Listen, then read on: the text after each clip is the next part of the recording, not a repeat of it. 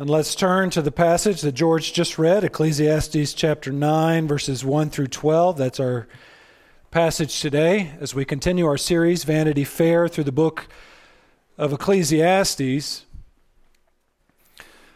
As I was reading this passage and studying this week,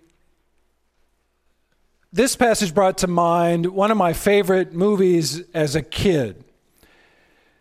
It's a movie called Dead Poets Society with the late, great Robin Williams. Y'all know that movie? It's a movie about high school kids at a boarding school who don't really appreciate great literature or great poetry. And into that void steps Robin Williams, this eccentric teacher who shows them how to appreciate great literature. He nurtures in them an excitement for literature. And so they, they start this club called the Dead Poets Society. And one of the more memorable refrains in that movie is a motto that the boys pick up as they spend time together, as they read poetry together. It's a motto that they repeat, they reiterate to themselves over and over again to motivate themselves. And it's this motto Carpe diem. Carpe diem, seize the day. Carpe is the Latin word for seize, diem is the Latin word for day. So this is the slogan that these boys use to, to get them motivated. It's a, it's a good slogan, it's a good battle cry for young men who are living restless and unproductive lives. Seize the day, go after it. It's a good slogan for us too as Christians. Carpe diem, seize the day, because we know, because the Apostle Paul says that the days are evil and time is short. And so we see a little bit of carpe diem philosophy in the Bible. And I would say, especially, that's the philosophy that's presented here in Ecclesiastes 9. That's what Solomon's exhortation is to us. Carpe diem. I tell you what that is in Hebrew and his, but it would hurt your throat to say it. So we'll just stick with Aladdin. Carpe diem. Harvesticators. Seize the day. Now I want to walk you through that and explain all of what Solomon says in this passage because it's more than just that. But let me start here. I'm going to give you another Latin expression to live your life by. Okay? In fact, I'm going to give you four Latin expressions to live your life by this morning. And here's the first, based on verses 1 through 3, and it might surprise you a little bit. Write this down in your notes. Memento mori. Live your life by this Latin expression, Harvest Decatur, Memento mori. Mori. Memento means remember, mori means death. So basically, remember death. And when I say that, I don't mean like remember the dead. I don't mean that like one of those weird Day of the Dead festivities that they have in Latin American cultures. Not remember other people's deaths. This is about your impending death. Memento mori. Remember that your death is impending and it's coming for you. Death is imminent for all of us. Here's how Solomon says it. Look at verse 1. But all this I laid to heart. This is something Solomon's been searching for for eight chapters, examining it all, how the righteous and the wise and their deeds are in the hand of God.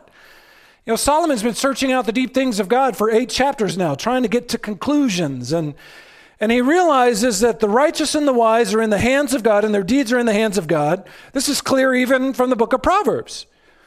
It's clear even in Ecclesiastes, where he affirms that to fear God is the right thing to do. And there are advantages in this life for the righteous and for the wise, and we should live like that, over against being wicked and foolish. But still, at the same time, as you read the first part of verse 1, it's, it's very orthodox, very, very similar to Proverbs. But then Solomon goes a different direction at the end of verse 1. And this is, this is what gives Solomon heartburn at the end of verse 1. Whether it is love or hate, man does not know. Both are before him. In other words, he believes that God is going to take care of the righteous and the wise because of their deeds, but he can't tell whether God loves or hate them, hates, hates them by observing their life. Because bad things happen to good people and good things happen to bad people. And so if you try to look at that and observe empirically in the world who God loves and who God hates, you can't make sense of it. You can't make sense of it. He said this already before. Now he's reiterating it. Let me say it this way the same tornado that destroys the house of an unrighteous person destroys the house, house of a righteous person, right? Breast cancer kills good women and wicked women both. And heart disease comes to Christians and it comes to non Christians indiscriminately. Right? Are Christians spared the prospect of a miscarriage? No, they're not. Are Christians kept from deep pain in this life? No, they're not. So Solomon is saying here that if you look out on our world, you try to ascertain God's favor by, you know, good or bad, by does he love them or does he you can't make sense of it based upon their circumstances. And you're bound to make a mistake if you try to assess somebody's status before God by what happens in their life. Whether it is to love or hate, man does not know. Both are before him. And then here's the real censure for the argument. Look at verse 2. Solomon says, It is the same for all, since the same event happens to the righteous and the wicked. What event is he talking about? Y'all know. He's talking about death. It is the same for all, since the same event happens to the righteous and the wicked, to the good and the evil to the clean and the unclean, to him who sacrifices, to him who does not sacrifice. As the good one is, so is the sinner, and he who swears is as he who shuns an oath. What same event happens to all of these people? Doesn't matter if you make a sacrifice, don't make a sacrifice. Make an oath, don't make an oath. Good person, bad person. The same event, let me put it crassly. All of us are going to kick the bucket, okay? Good people are going to kick the bucket. Bad people are going to kick the bucket. The Grim Reaper comes for those who offer sacrifices of worship to God. That was a big thing in the ancient world. And the Grim Reaper comes for those who don't. He comes for those who swear an oath and those who shun an oath, whether you do it or not. You know, we've said, I've said this before in the, our series Vanity Fair. I think this bears repeating. The Grim Reaper is an equal opportunity reaper. And death is the great leveler in our world, right? And it comes for all of us good, bad, evil, not evil, wise, foolish, dispensable, indispensable. You know, you might say, well, these people are indispensable to our world right now. I read a quote this last week from the great French general of World War II, Charles de Gaulle. He said once that the cemeteries of the world are full of indispensable men. the cemeteries of the world are full of indispensable men. That's sobering, isn't it?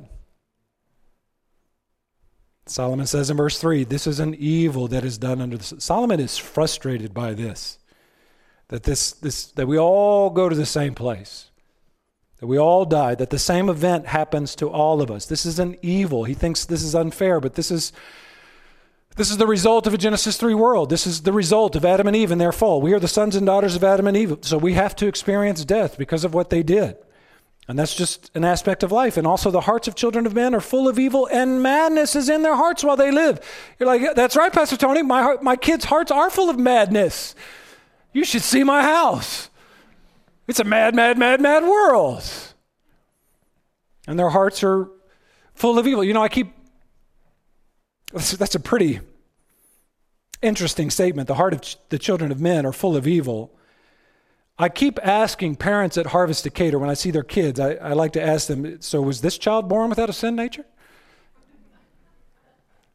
And you should see the looks on your faces when I ask these questions, you know, because the parents, when I ask, they're like, Are you serious, Pastor Tony? Like, do you want to spend a day with this kid? You're going to find out really quick. And I haven't found a kid yet born without a sin nature. Why is that?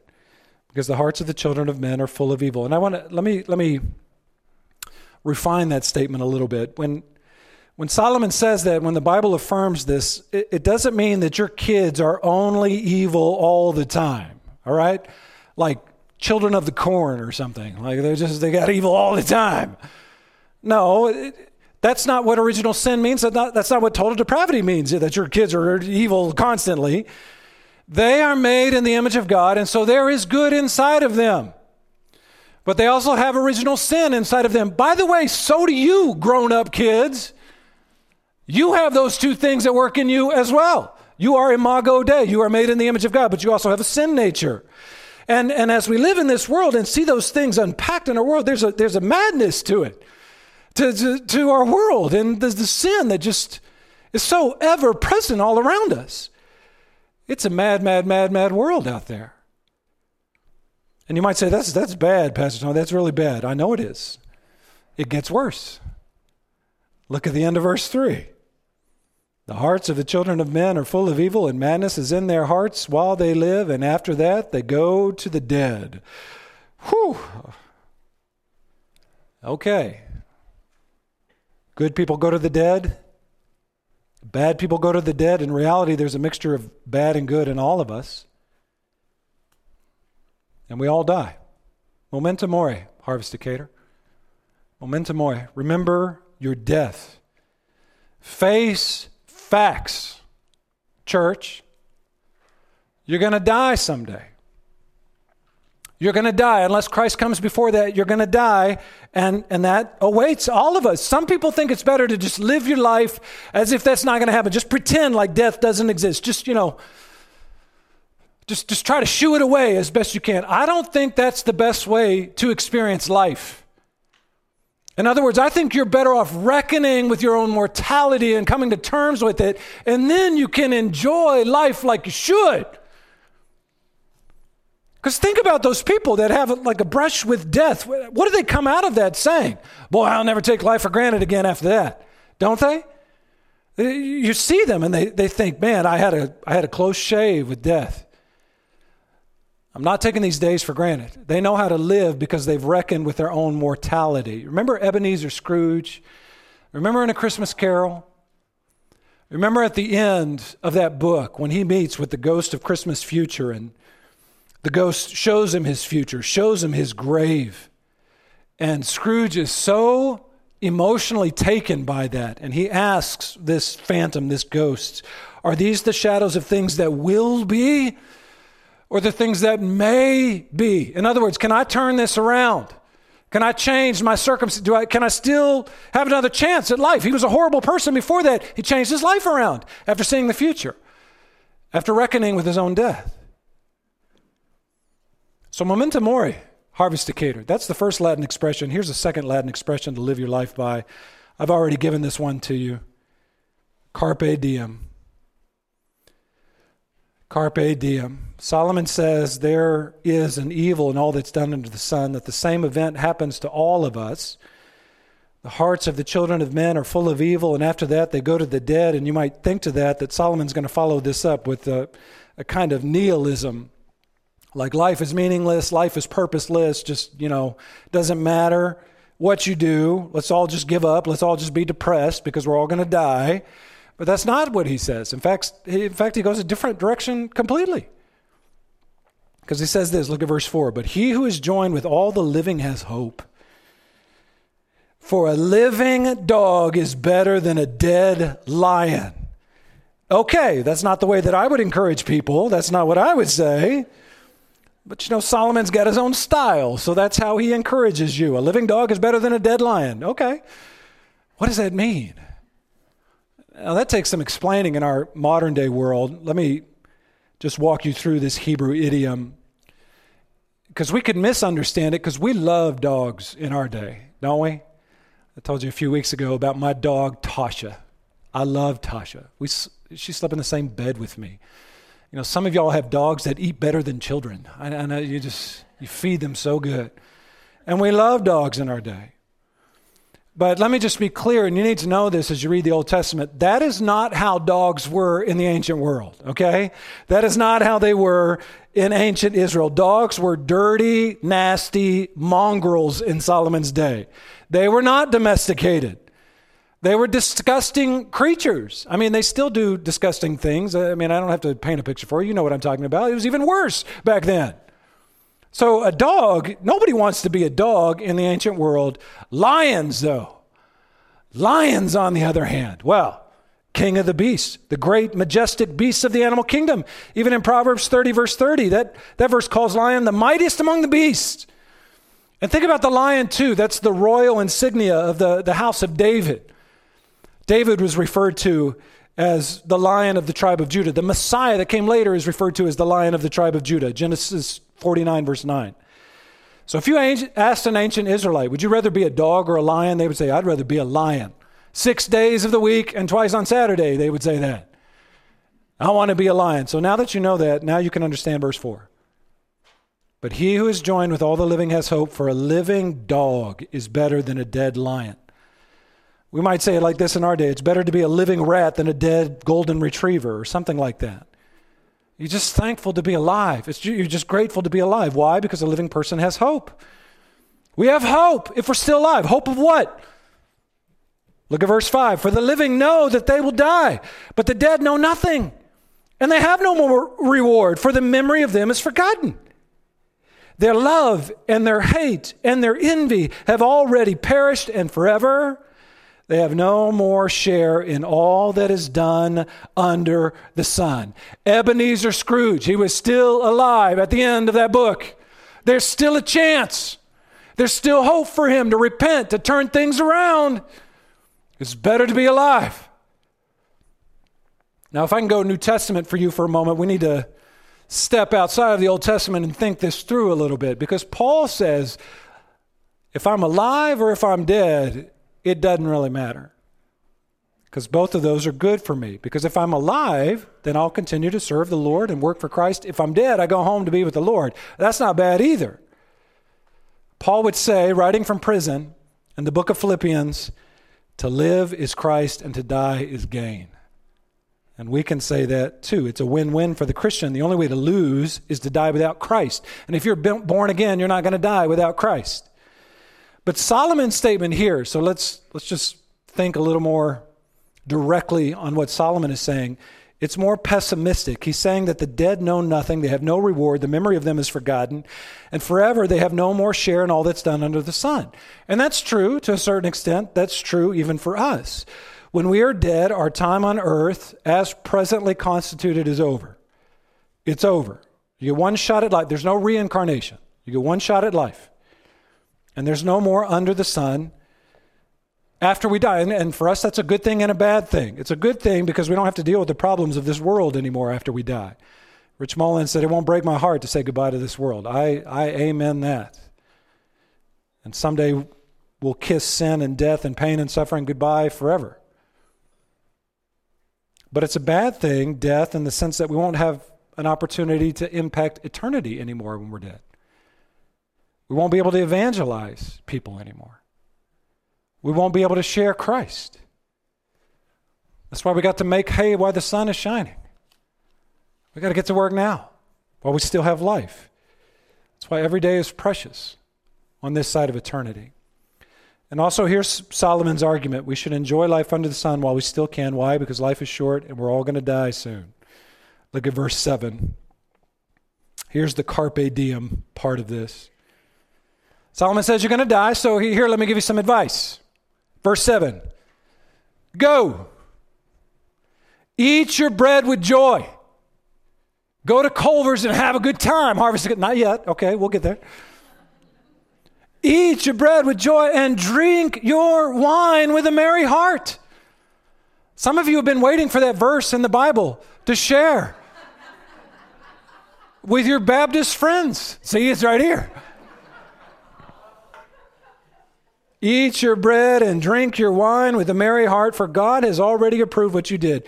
This is the, the closest thing in the Bible to a positive command to eat, drink, and be merry, for tomorrow we die. Carpe diem, baby. We're going to die soon. Why? Because God has already approved what you do. Actually, literally, here's what this verse says at the end For God already delights in your deeds. I think that's a better way to translate the end of verse 7. For God already delights in your deeds. In other words, God gets pleasure when you get pleasure from God's good gifts. That's what that means. When you eat and when you drink and when you enjoy life, God is pleased in that. God shares in that pleasure. You know, I, th- I think some people think of God as like this killjoy up in the sky who loves it when we're miserable. You know, like a great big masochist. Oh, I just love it when these humans I made are miserable. That is not how God is presented in the scripture. God made your taste buds. And He loves it when you enjoy the good gifts that He gives you with those taste buds.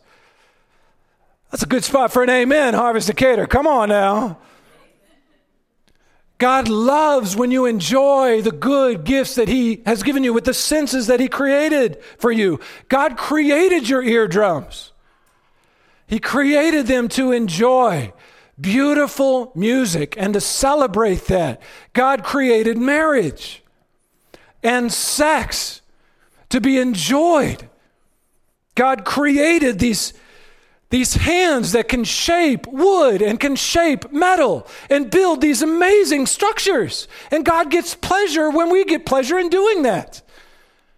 God created these, these legs that can run outside and these lungs that can breathe in the crisp, cold air when we go for a jog. You know, when you go for a jog, not when I go for a jog.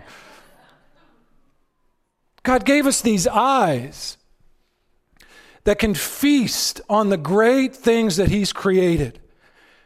The Grand Canyon. Have you seen the Grand Canyon? Hallelujah. It's beautiful. Have you been to Niagara Falls? Have you felt the power? You just kind of tremble before those waves as they, they come over you. Have you seen the Rocky Mountains? Have you seen the Pacific Ocean pounding against the surf? God has given us these, these senses, and He delights when we delight in His creation. Carpe diem, Harvest Decatur. Enjoy life. And memento mori, yes, but also carpe diem. And there's a sense here too, and I want to clarify this that God God only delights when we delight in his creation in the way that he created them in the right ways. Is everybody with me? In other words, God delights in our feasting, but not in our gluttony. Keep that in mind this holiday season. God delights in our drinking of wine, but not in our inebriation. God delights in our proper use of sex in the context of marriage, but not in pornography, not in adultery, not in sexual immorality. So, what I'm advocating for here is I'm not advocating for hedonism, I'm, I'm advocating for what John Piper would call Christian hedonism, okay?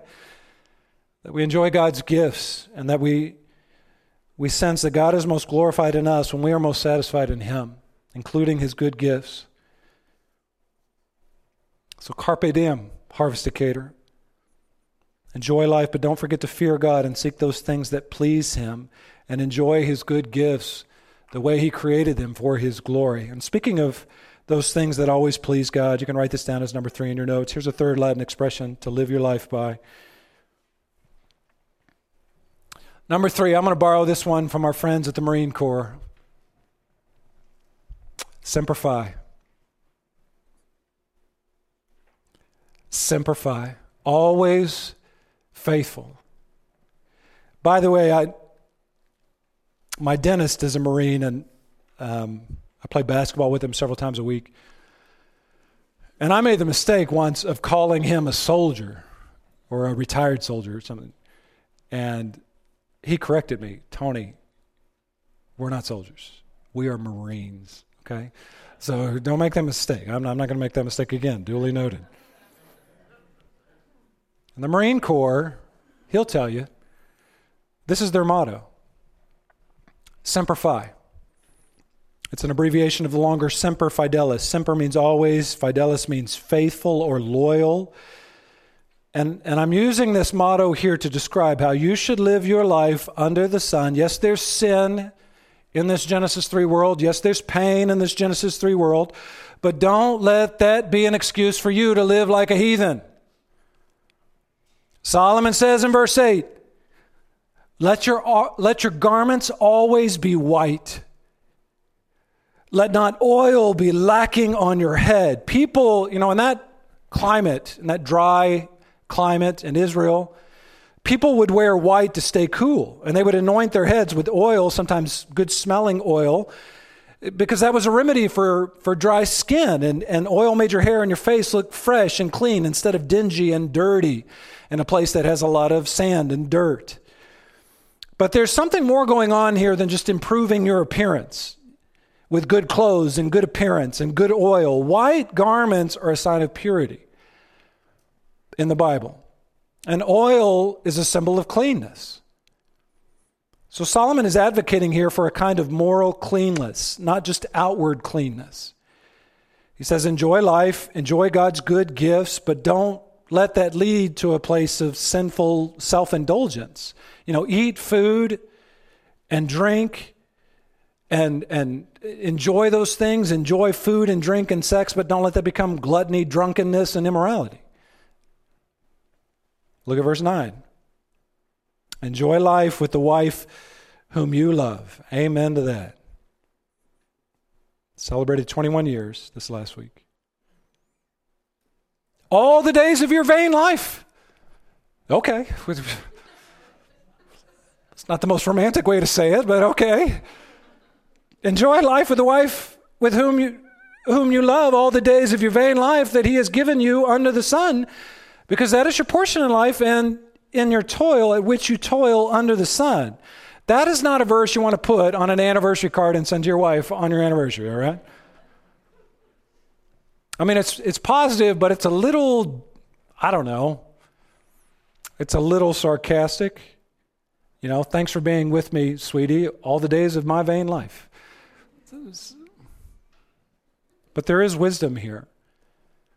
There's wisdom because life is short and marriage is temporary. Literally, what Solomon says here is look upon the lifespan with your wife, whom you love, all the days of your vain lifespan. In other words, you're not going to live long. You're not going to be married long. So make the most of it, because as Jesus tells us in the New Testament, there's no marriage in eternity. The only marriage that goes on into eternity is the marriage between Christ and his bride, the church. And marriage is this, this momentary institution that God has given us on this side of eternity to enjoy and honor Him with and obey the commandment to be fruitful and multiply and fill the earth. By the way, the word for wife there, everybody see that in verse 9? The word for wife, Isha in Hebrew, is singular. Everybody with me? Enjoy your wife. And that's a that's an echo to Genesis 2. Because in Genesis 2, verse 23, God made woman from man. God took the rib of the man Ish, and he made Isha, man and woman. He made Eve from Adam and brought them together. And I can't help but think with the, the singular use of that word here, maybe there's a little bit of remorse with Solomon's statement as he thinks about how he has compromised the loveliness of marriage and the loveliness of monogamy with his multitude of wives and wives that don't even fear God. Look at verse 10. Whatever your hand finds to do, do it with your might. Harvest Decatur. For there is no work or thought or knowledge or wisdom in Sheol to which you are going. In other words, semper fi Harvest Decatur, be faithful to your wife, be faithful to your job, be faithful to whatever your hand finds to do. Work hard, provide for your family. If you get married, stay married, have children, raise them in the fear of the Lord.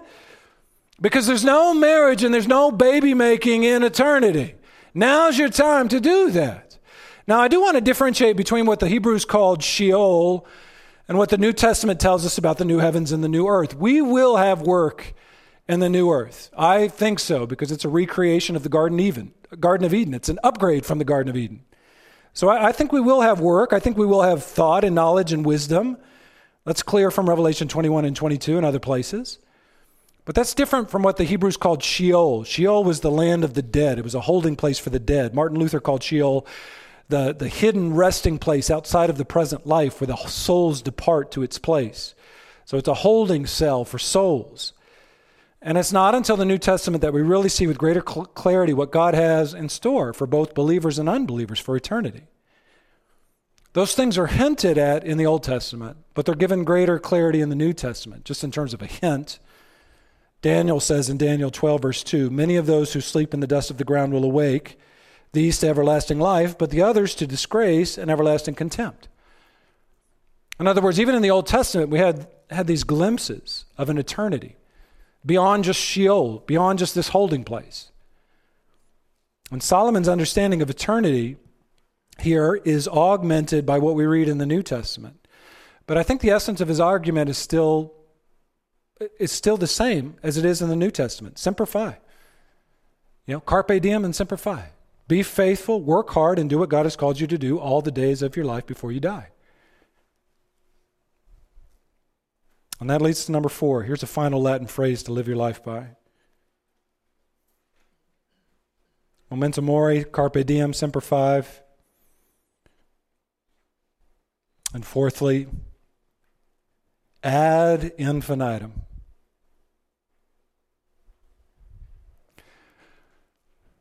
This passage of scripture is really bittersweet. George and I were talking about it before he came and read, and I was like, So are you depressed or are you encouraged by reading this passage? And there's a little bit of both. It, it's bittersweet.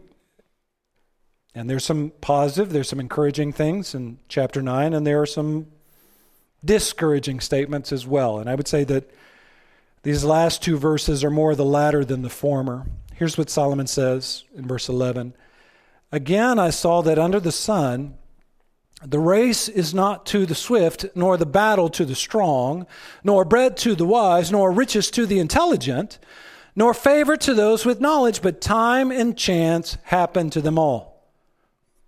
This is a echo back to what he's already said about the nature of death that it comes to all people, regardless of whether you're fast or whether you're strong or whether you're rich or whether you're intelligent.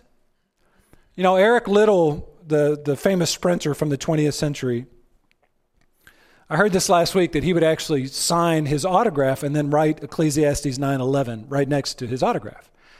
And that really surprised me, you know, because why in the world would a world class sprinter like Eric Liddell quote this verse? Again, I saw that the sun, that under the sun, the race is not to the swift. Why would he like that? What, you know, he's the swift. That doesn't speak positively of him. Well, I think he liked this passage, if I could speculate, because it was a reminder to him and to others that eternity waits for no man. It doesn't matter whether you're fast or strong or rich or intelligent, time and chance happen to them all.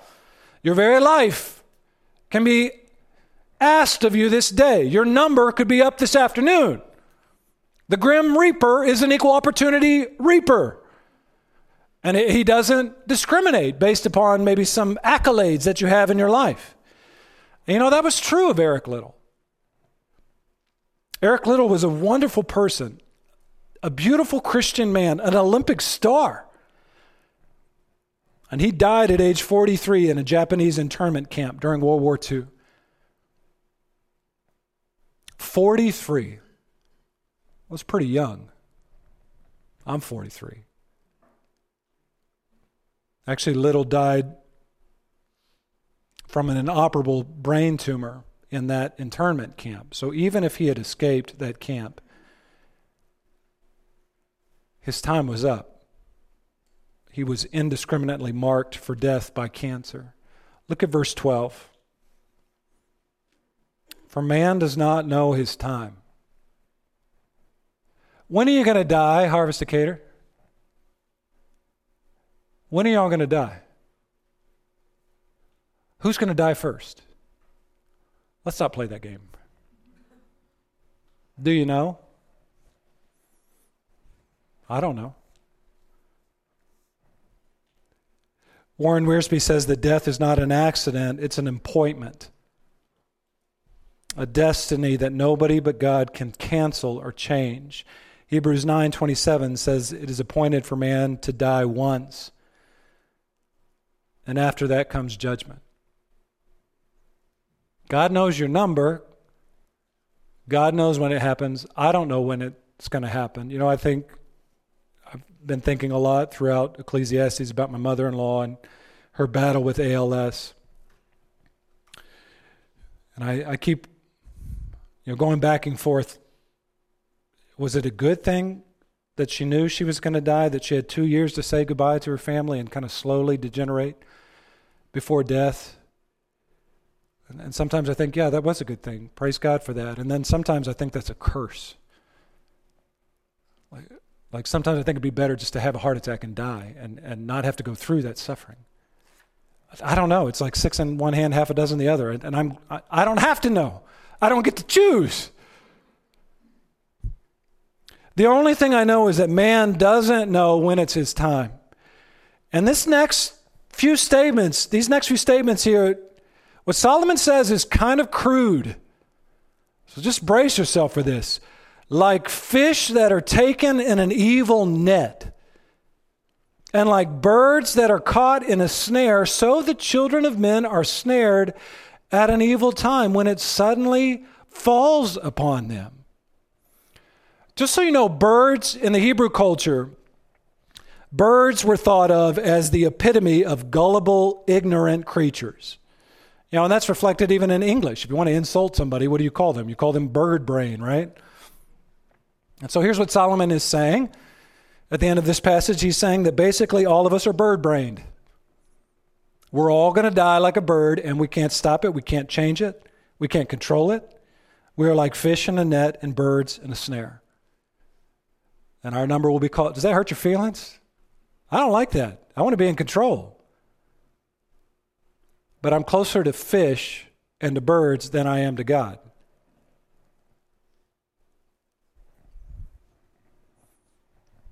Everybody depressed? You're dismissed. Let's go to Culver's.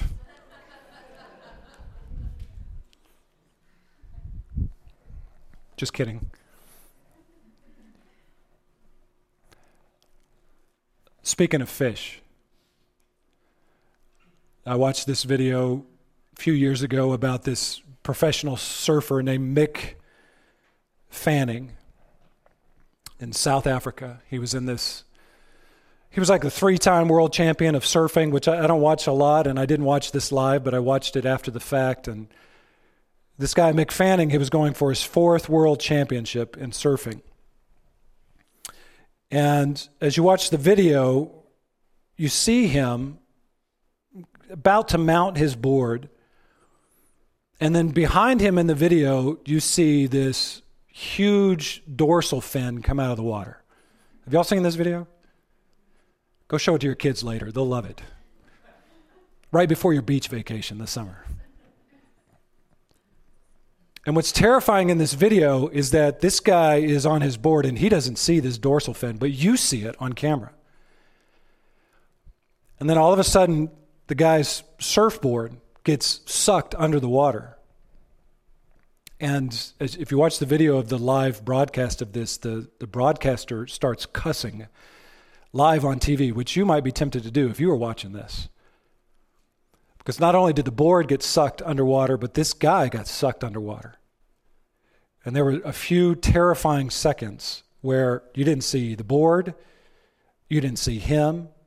And just right before they all went under, you saw the body of this huge great white shark that just sucked everything under the water.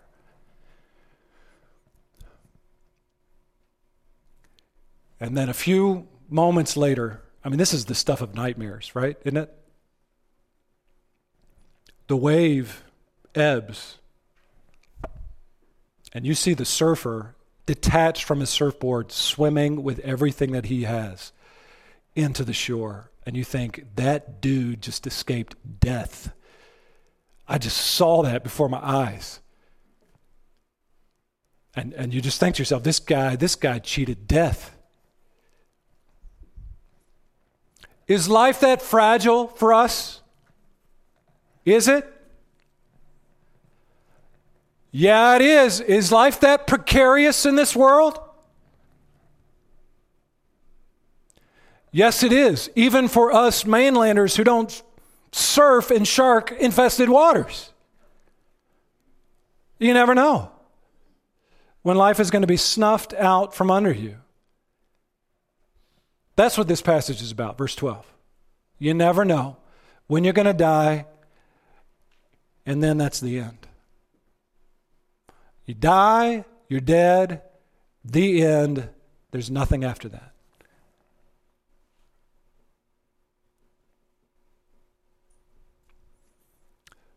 Or is there?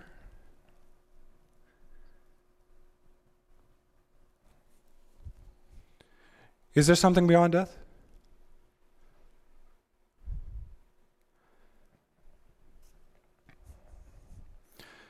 You know, when Sonia and I, we were in Hawaii last year, we were celebrating our 20th anniversary, and everywhere we went, you know, Sonia would ask these Hawaiians before we went to the beach, Are there sharks here? Are there sharks on the beach?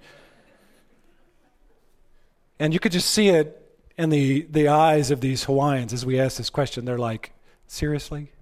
You know, silly mainlanders? Of course there are sharks out there.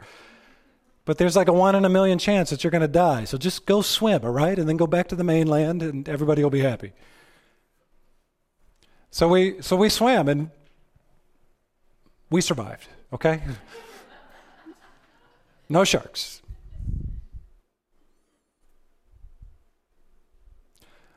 We're still going to die. And I don't know how, I don't know when. I don't know if it's going to be from COVID or from a brain tumor or heart disease. I'm going to die someday. You know what, Harvest Decatur? I am not afraid of death at all. No matter what comes in this life. Because there is an afterlife. And there is an eternity. And I don't even know if Solomon understands that all the way in Ecclesiastes 9. He understands it now. And I'm so glad, I've said this before, that I'm glad that Ecclesiastes is in the Bible, but I'm glad that Ecclesiastes isn't, isn't the only book in the Bible.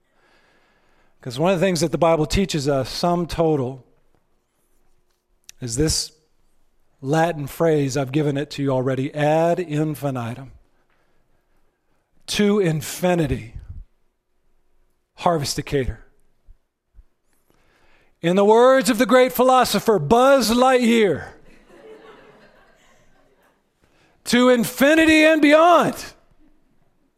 And when I say that ad infinitum, I'm not talking about outer space. I'm not saying or thinking, you know, boldly going where no man has gone before in outer space. When I say ad infinitum, I mean to eternity. We're going to eternity. And we're going to have new bodies, resurrected bodies, 1 Corinthians 15, and we're going to live for eternity with the Lord and death is not the end for us, it is passage onto something better. And the Bible speaks even about a new heaven and a new earth. And the Garden of Eden 2.0 with the tree of life there, and we will eat of its fruit, and we will party, and we will eat, and we will drink, and we will be merry forever and ever and ever in the presence of the Lord. Does the Bible speak about eternity like this? Check this out, 2 Peter 3:13, but according to his promise we are waiting for new heavens and a new earth in which righteousness dwells forever. Amen. Jesus said in John 14, 2, In my Father's house are many rooms. If it were not so, would I have told you that I go to prepare a place for you? Jesus is off preparing a place for us for eternity. What do you think about that, Harvest Decatur? Revelation 21 says this. Worship team, you guys can come up and prepare for a final song. This is one of my favorite passages in the Bible. Speaking about the new heavens and the new earth, John says, Then I saw a new heaven and a new earth. For the first heaven and the first earth had passed away, and the sea was no more. And I saw the holy city, New Jerusalem, coming down out of heaven from God, prepared as a bride adorned for her husband. And I heard a loud voice from the throne, saying, Behold, the dwelling place of God is with man. He will dwell with them, and they will be his people, and God himself will be with them as their God. He will wipe away every tear from their eyes. And death shall be no more. No more memento mori. Death shall be no more, neither shall there be mourning nor crying, nor pain anymore, for the former things have passed away. And here's one more passage John 10 28. Jesus said this I give them, my sheep, eternal life, and they will never perish, and no one will snatch them out of my hand. That's Jesus' sheep. That's those who have faith in Christ. Those, that's those who have been born again. Are you born again? You're going to live with Him forever? Keep your eyes fixed on eternity. Harvest decatur. Ad infinitum. To infinity, to eternity.